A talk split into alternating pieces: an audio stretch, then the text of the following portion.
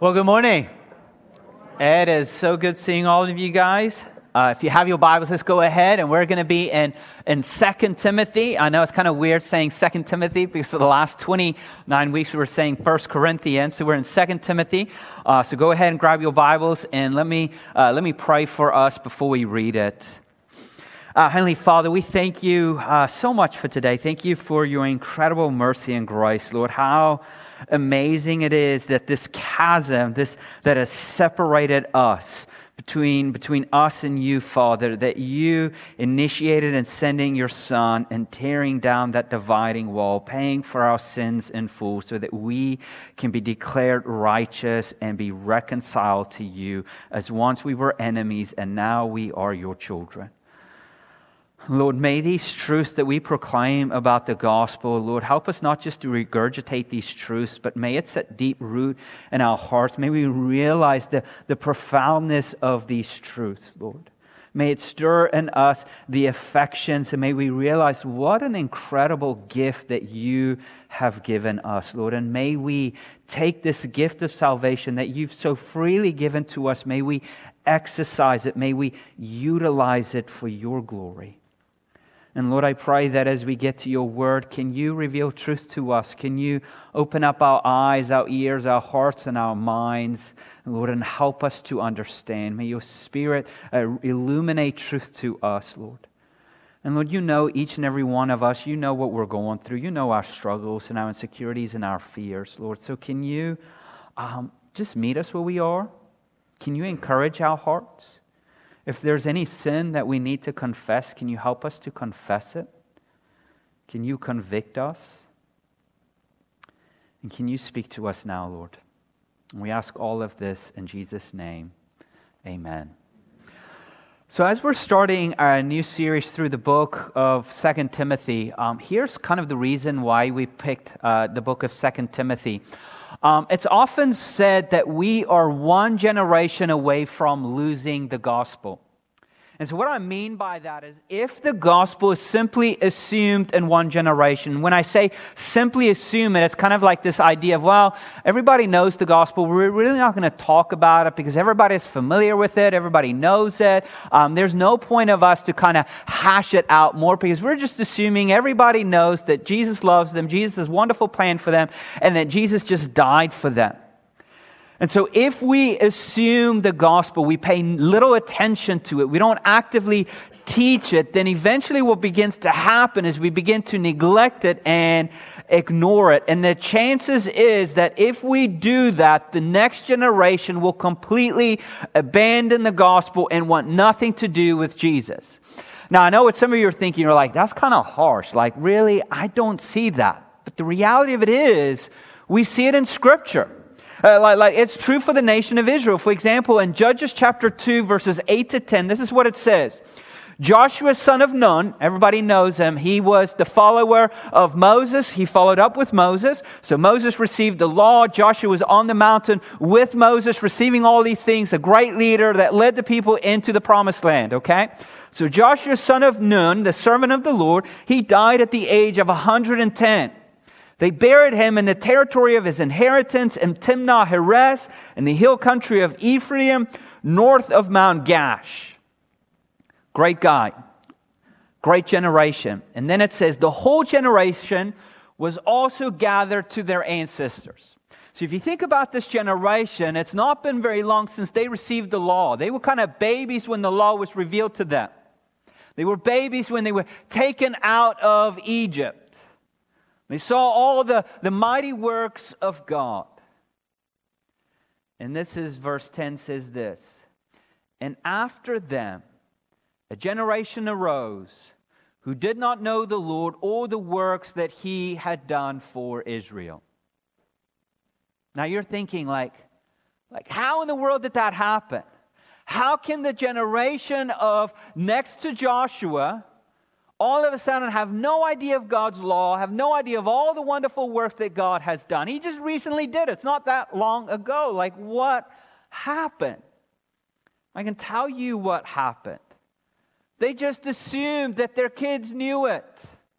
They just assumed that their kids knew the law. They just assumed that the kids knew the stories about how God has delivered them. They didn't really pay attention to these stories and to the law. And just by assuming it, not paying attention, not guarding it, not teaching it, all of a sudden they came up with a generation who had no idea about God's law or the incredible work that God has done. One generation away. And this is the point that I'm trying to make. This is the reason for our series. We're one generation away from losing the gospel. And this is why it's so important for us, if that is true, that we must guard the gospel, we must suffer for the gospel, we must continue in the gospel, and we must proclaim the gospel. And so that's my hope for us in this series, is that we're going to discover what the gospel is, the importance of the gospel, and how the gospel gives us hope, not just in our present life, but also in the future. And this is why we're going to go through 2 Timothy. Now, if you've been with us for a while or you're in part of our life groups, you know that anytime we open up a new book of the Bible, we study a letter, what do we have to do? We have to do a little bit of background information. We need to know of who wrote this letter. Who did he write this letter to? What was the cultural context and the surroundings, the reason and the purpose of this letter? And so a couple of helpful information for us before we look at the introduction text is this. 2 Timothy, and 2 Timothy, Paul, he's more focused on the personal ministry of Timothy rather than just writing and ordering of a church. So in other words, Paul is writing this letter to Timothy. He's not writing this letter to a church, but to an individual, to a pastor of the church of Ephesus. Now, according to tradition, historical tradition, the context or what was happening while Paul was writing this letter is they're saying that Paul, as he wrote the second letter to Timothy, is in an underground chamber in a Roman prison. So in other words, based on the end of 2 Timothy, and we're going to see it when we come to the end of the book, it seems like Paul has already received his court hearing, and now he is expected to be executed soon. So in other words, he's went to court, the death sentence has been proclaimed over him, and now he finds himself in jail, just simply waiting for his execution to be ordered.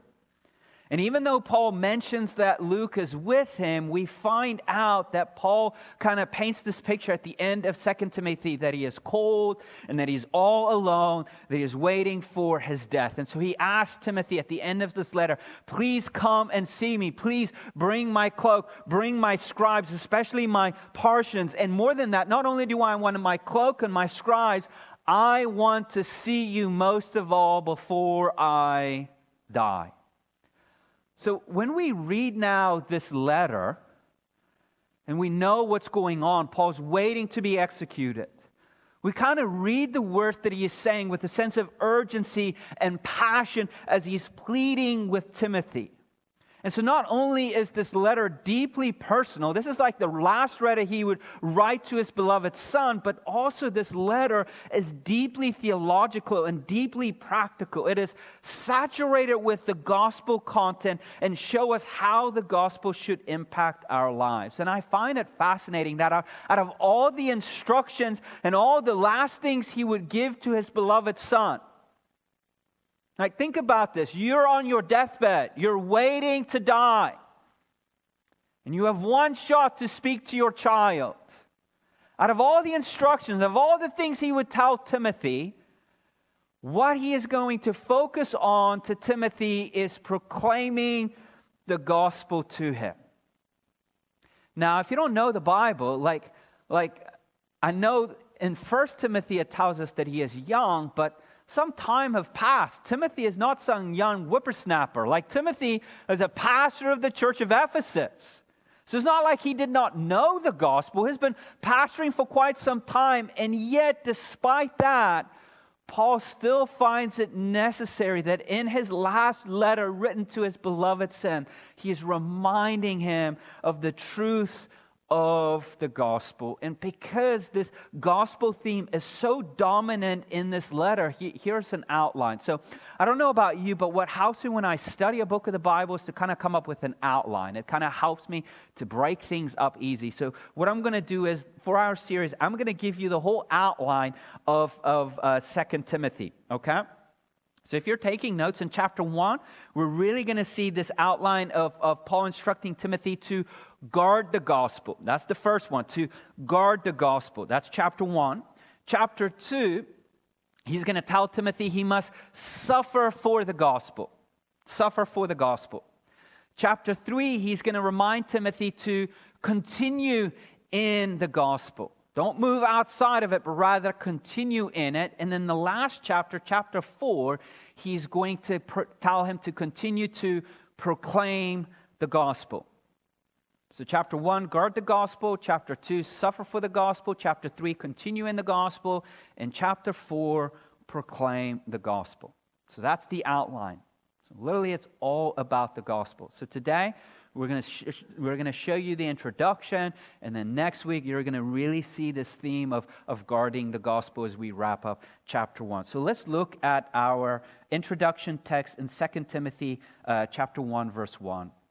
It says this: Paul, an apostle of Christ Jesus by God's will, for the sake of the promise of life in Christ Jesus, to Timothy, my dearly loved son, grace, mercy, and peace from God the Father and Christ Jesus our Lord. Okay, so right here in the introduction letter, we find out who exactly wrote the letter. Paul wrote that letter, and who's the recipient of the letter. Timothy is the recipient of this letter. And what does he call Timothy? He calls Timothy his beloved son. Now, I don't know about you, and I could be wrong, and maybe I'm adding into the text, but I find it really interesting that Paul, who calls Timothy his beloved son, gives him a formal introduction. Like, to me, that's kind of weird. It's like me writing to my children. My dearest daughter, this is your father who has conceived you and your mother who has given birth to you. It's like my daughter will turn around and say, yes, Dad, I know that. You don't have to remind me of that. Like, that's kind of weird. Like, what is the formality of all of this? Unless, in this apparent formal greeting, what is Paul trying to do?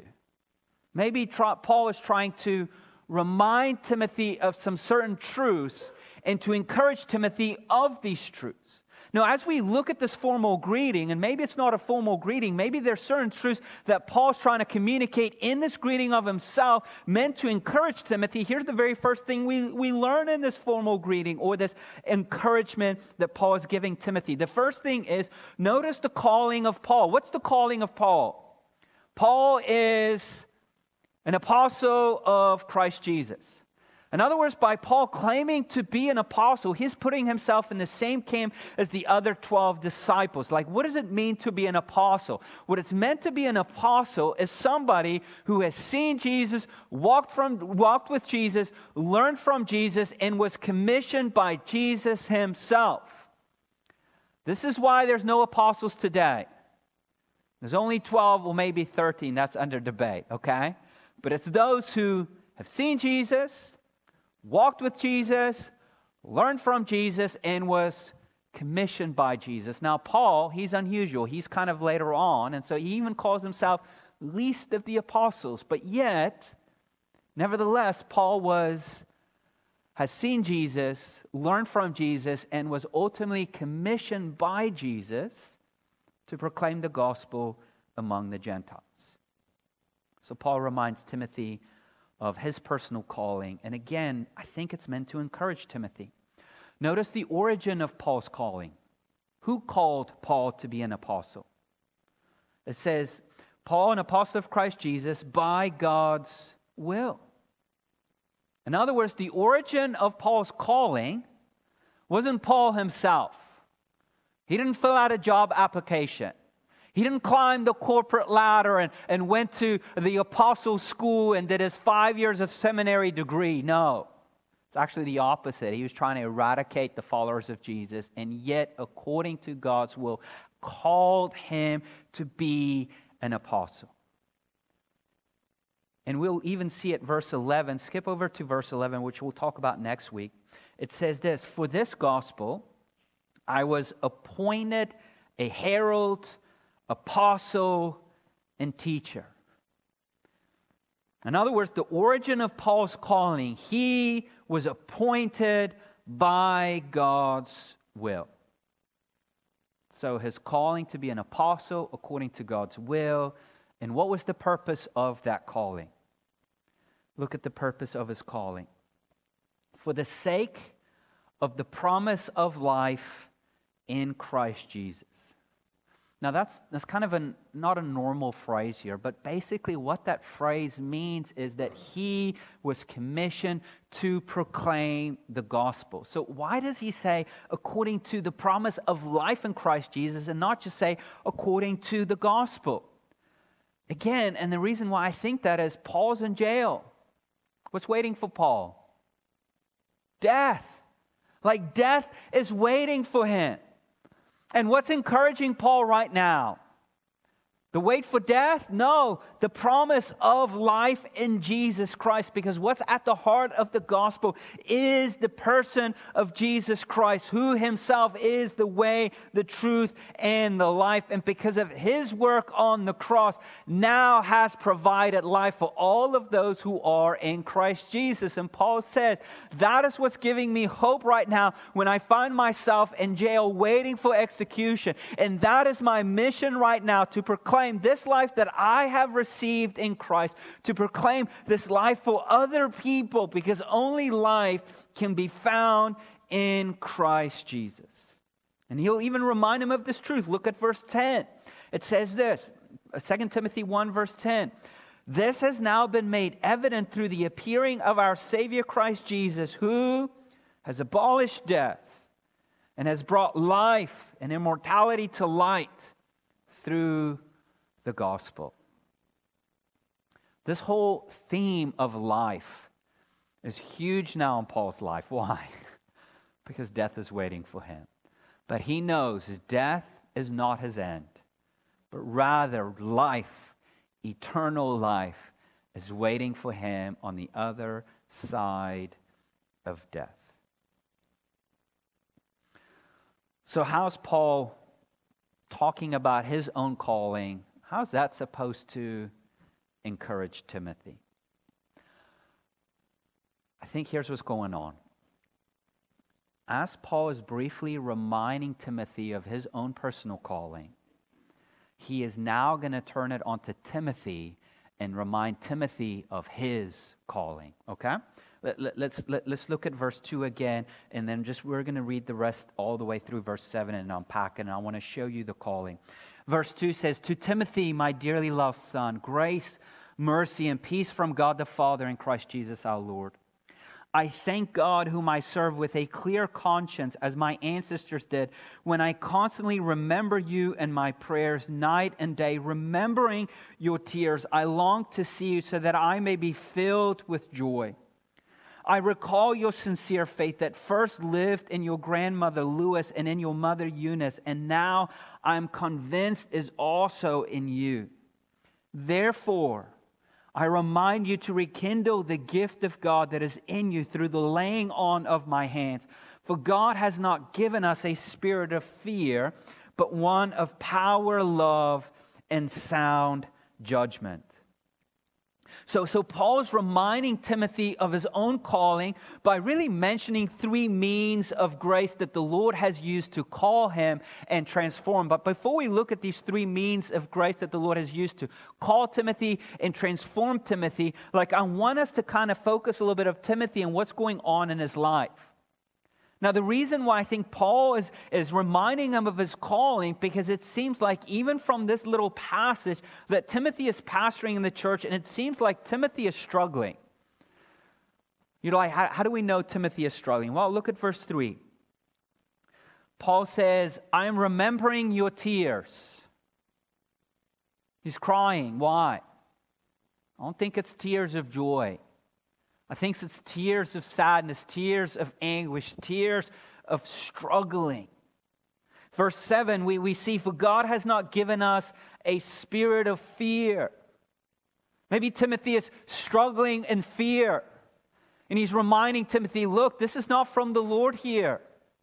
Now, we don't know exactly what he struggled with. We can only speculate. But what we do know for a fact is it does seem like Timothy is struggling. He's struggling in ministry. He's struggling in life. For whatever reason, this man is struggling. And Paul wants to encourage him. And he starts to encouraging him by reminding him of his own calling. And he says, look at the three means of grace that the Lord has called you. Here's the first means of grace. It's not in your notes, but if you want to take notes, you can. The first one is a spiritual father, okay? So the first means of grace that the Lord has used to call Timothy, to invest in Timothy's life, and to really to help transform his life was his spiritual father. And who's his spiritual father?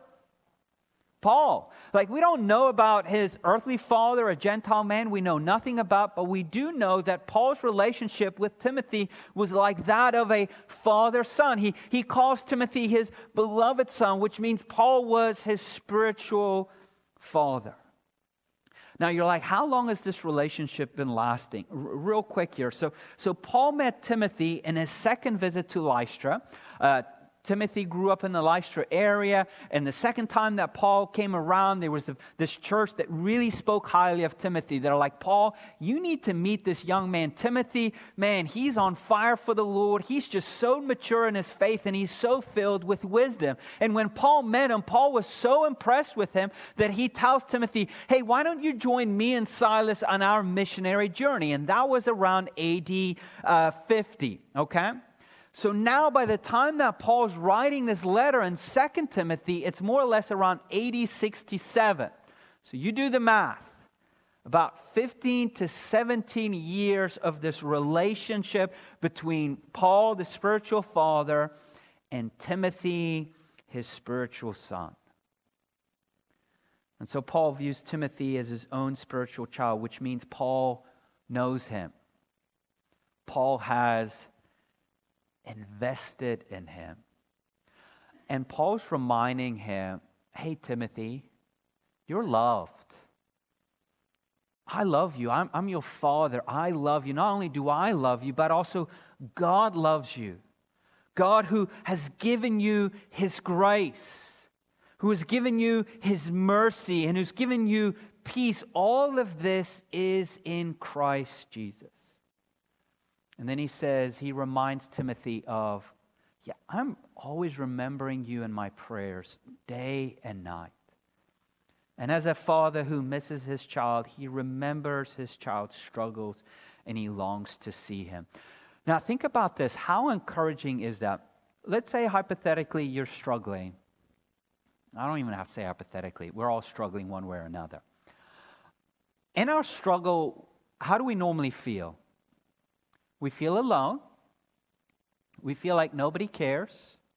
Everybody has forgotten us. Everybody has abandoned us. Is that true? No. But that's what the enemy does. And you know what Paul is doing? He knows his son is struggling. And Paul, in a nice way, saying, hey, Timothy, you're not alone. Not only does God love you, but you're my son. I love you. I've invested, we've walked a long time. You're not alone. I've got your back. I'm praying for you right now. I know your struggle. And day and night, I am remembering you in my prayers. Like, how encouraging is that? How encouraging is that for you to know that in your struggles, there is a spiritual father, or there might be even an earthly father or earthly mother that says, hey, I love you. I know your pain right now. You don't have to hide it. You don't have to pretend. You can come to me. I am praying for you. I am remembering you in my prayers day and night. That's what Paul is telling Timothy. The second means of grace to encourage Timothy and to remind him of his calling is not only did Timothy have a spiritual father, but Timothy also had a godly mother. Look at verse 5. It says, I recall your sincere faith that first lived in your grandmother Lois and in your mother Eunice. So not only did Timothy have the privilege of having a spiritual father, but he also had the gift of a godly mother and a gift of a godly grandmother, Eunice and Lois. And Paul is encouraging him and saying, that faith that existed in your mother and grandmother that you looked up to and you said, man, I wish I had that kind of faith. I wish I so trusted the Lord like them. Paul's saying, I see it in you. I am convinced. That is some strong words. I am convinced that it is in you. And again, think about it. When you're struggling and you feel all alone, what are some of the lies that cross your mind? I got weak faith. Maybe I'm not a Christian. Maybe I'm not really trusting Jesus enough. Because if I did, why am I in this place? And Paul is telling Timothy in a nice way, no, I am convinced of your sincere faith. The exact same thing that you saw in your mother and grandmother and you wish you had. I see it in you and I'm convinced of this because the Lord has called you. Don't be discouraged, but be encouraged by it. And then the last one is this. The gift of God. In verse 6, he says, as he's convinced of this sincere faith that lives in Timothy, he says, therefore. What is therefore? It's a transition word. In other words, pay attention to what happened in verse 6. Now is the application of verse 6. Therefore, I remind you to rekindle the gift of God. In other words, God is the one who has called you. God is the one who's called you to himself. God is the one who has gifted you and has commissioned you. Now the question is, what's this gift? I don't think we really know. I'm just going to take a job, and this is just my best educated best educated guess is, notice that is the gift singular or plural?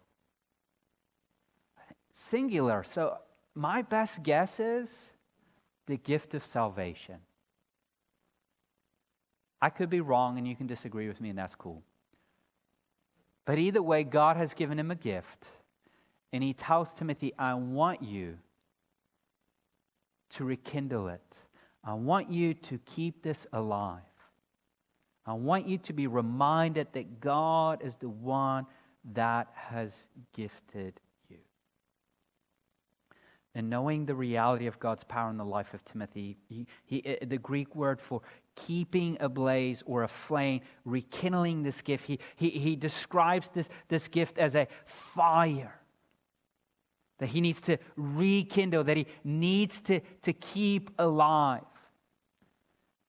And then he says, that is in you through the laying of my hands. So in other words, this gift is somehow associated with Paul, with the laying of his hands. In other words, when that phrase is used, it's normally used, referred to an ordination or a commissioning.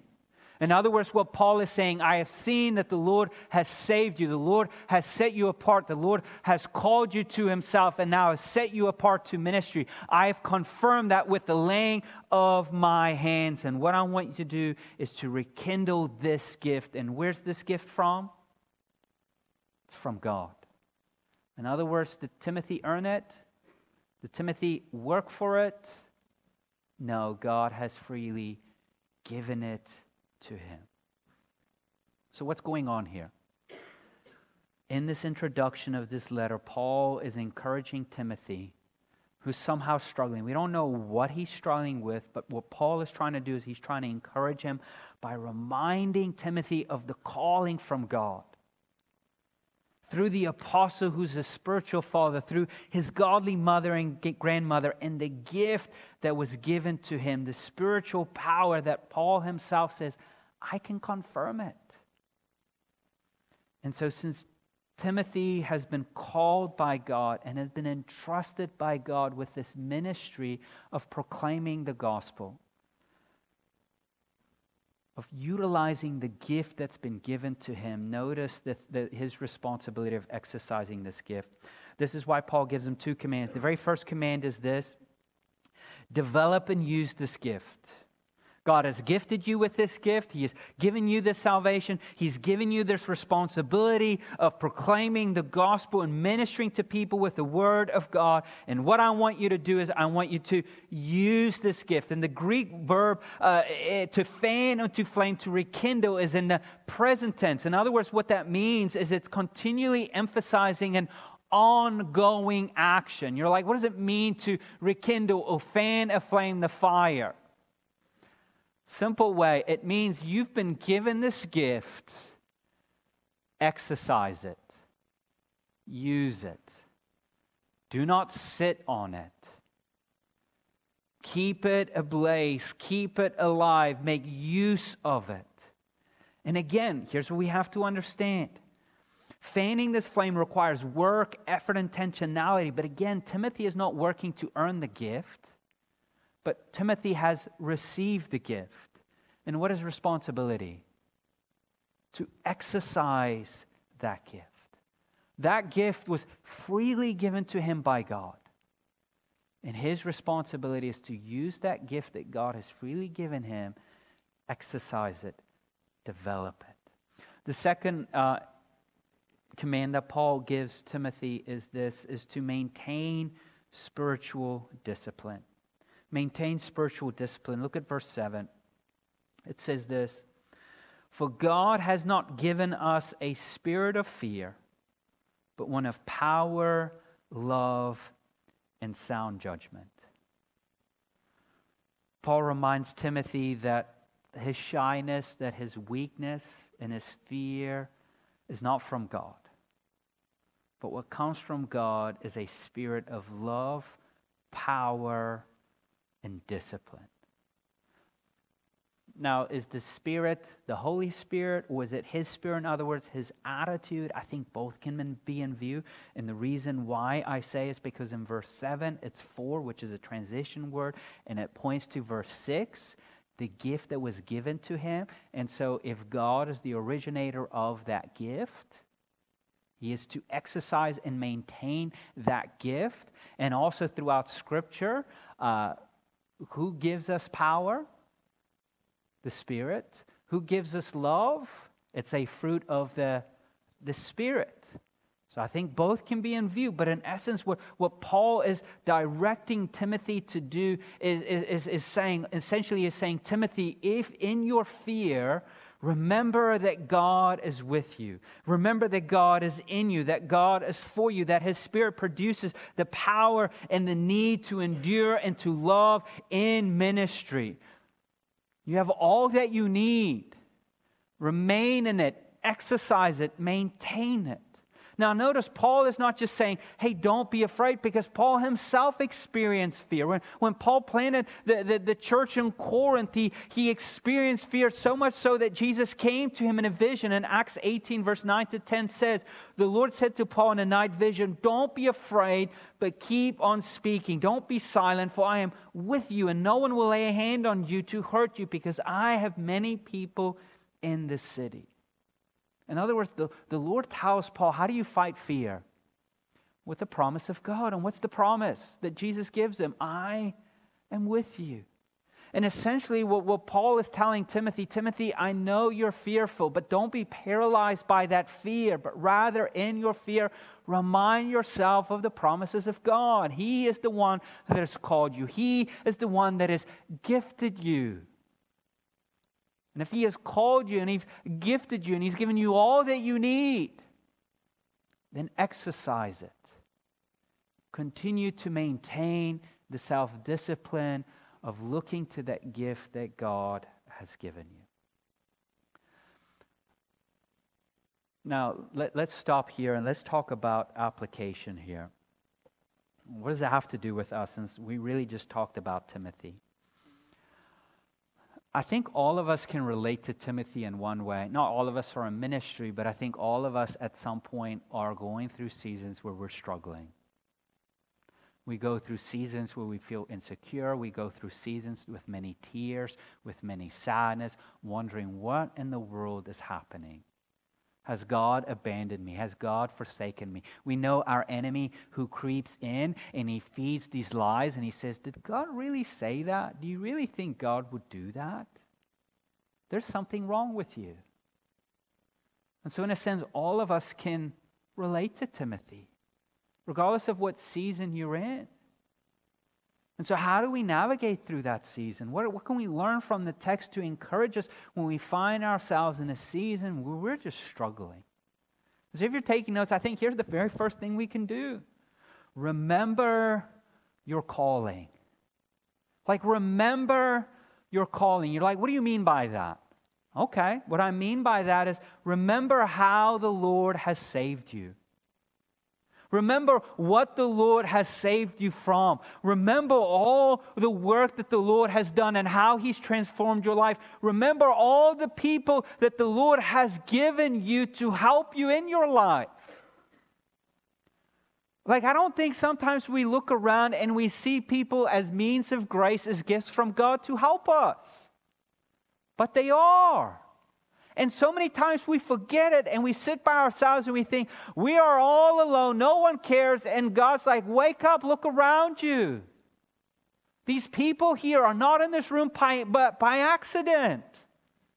They are your family, they're your brothers, they're your sisters, they are the means of grace that God uses to encourage you and to strengthen you and to remind you and to help you when you find yourself in times of need. But in your struggles, remember how the Lord has saved you. In the training program, one of the exercises that we do is I ask all of our leaders, I want them to write down their story. They haven't done it yet this year. They should do it in the next couple weeks, which is, everybody thinks, oh, that's an easy exercise. And the leaders that gone through it realized it really is a difficult exercise. But here's an exercise that would do all of you well. Write down your story of how the Lord has called you. You're like, what do I include in that story? Who you were before you met Christ. What sin you were enslaved in. And how Christ started revealing truth to you and opening up your eyes. And how the Spirit has convicted you. And how he has transformed you. Where now you look back and you're like, oh my goodness, that's who I was? Look at God's incredible grace and mercy in my life. And the reason why I want my leaders to write that down is not so that only they can share it and clearly articulate the gospel through their story, but when they find themselves in difficult times, they can look back and say, oh, remember what God has done. Remember how the Lord has called me. I wasn't looking for him. I was rebelling against him. I wanted nothing to do with him. And God, in his own mercy, convicted me of sin, opened up my eyes. He brought me this brother, Tim, who gave me a question, and I thought this question was ridiculous, but then all of a sudden, this question just haunted me throughout the night, and it was a means of grace that the Lord used to confront me in my sin. Remember your calling. The second thing is this. Remember the gift that God has given you. Remember the gift that God has given you. In other words, what I mean by that is, remember the salvation that God has accomplished for you. What did God give you? Himself. Through his Son and through his Holy Spirit. And if God has given himself to you, what more do you need from God? I think as believers, in our struggles, when we find ourselves overwhelmed in life, we're like, woe is me. Nothing is going well for me. Everything, I'm getting the short end of the stick. It's this curse that's on me. It's like, yeah, but you forgot what you got in God. You have received this indescribable gift of God freely giving himself to you through his Son, Jesus, and his Holy Spirit. You're more blessed than you can ever imagine. But what suffering does, what struggles does, it makes us forget the gift that we've been given. And why is Paul, like again, why is Paul, out of all the instructions and all the encouragements he can tell Timothy? He could have told Timothy, man, Timothy, you've been in ministry for 10 years. You're a good preacher. I have heard you. All the people have complimented you. You're great, Timothy, blah, blah, blah, blah, blah, blah, blah. No, he says, Timothy, remember your calling. Remember the gift that God has given you. Remember it. Don't move from it. And so that's my encouragement for you in your struggles. And I'm not saying your struggles is not real. No, I think your struggle is real. How do you navigate through it? Remember the calling of how the Lord has called you. Remember how the Lord has saved you. And then remember the gift that he's given you. In other words, what he's accomplished for you in your salvation.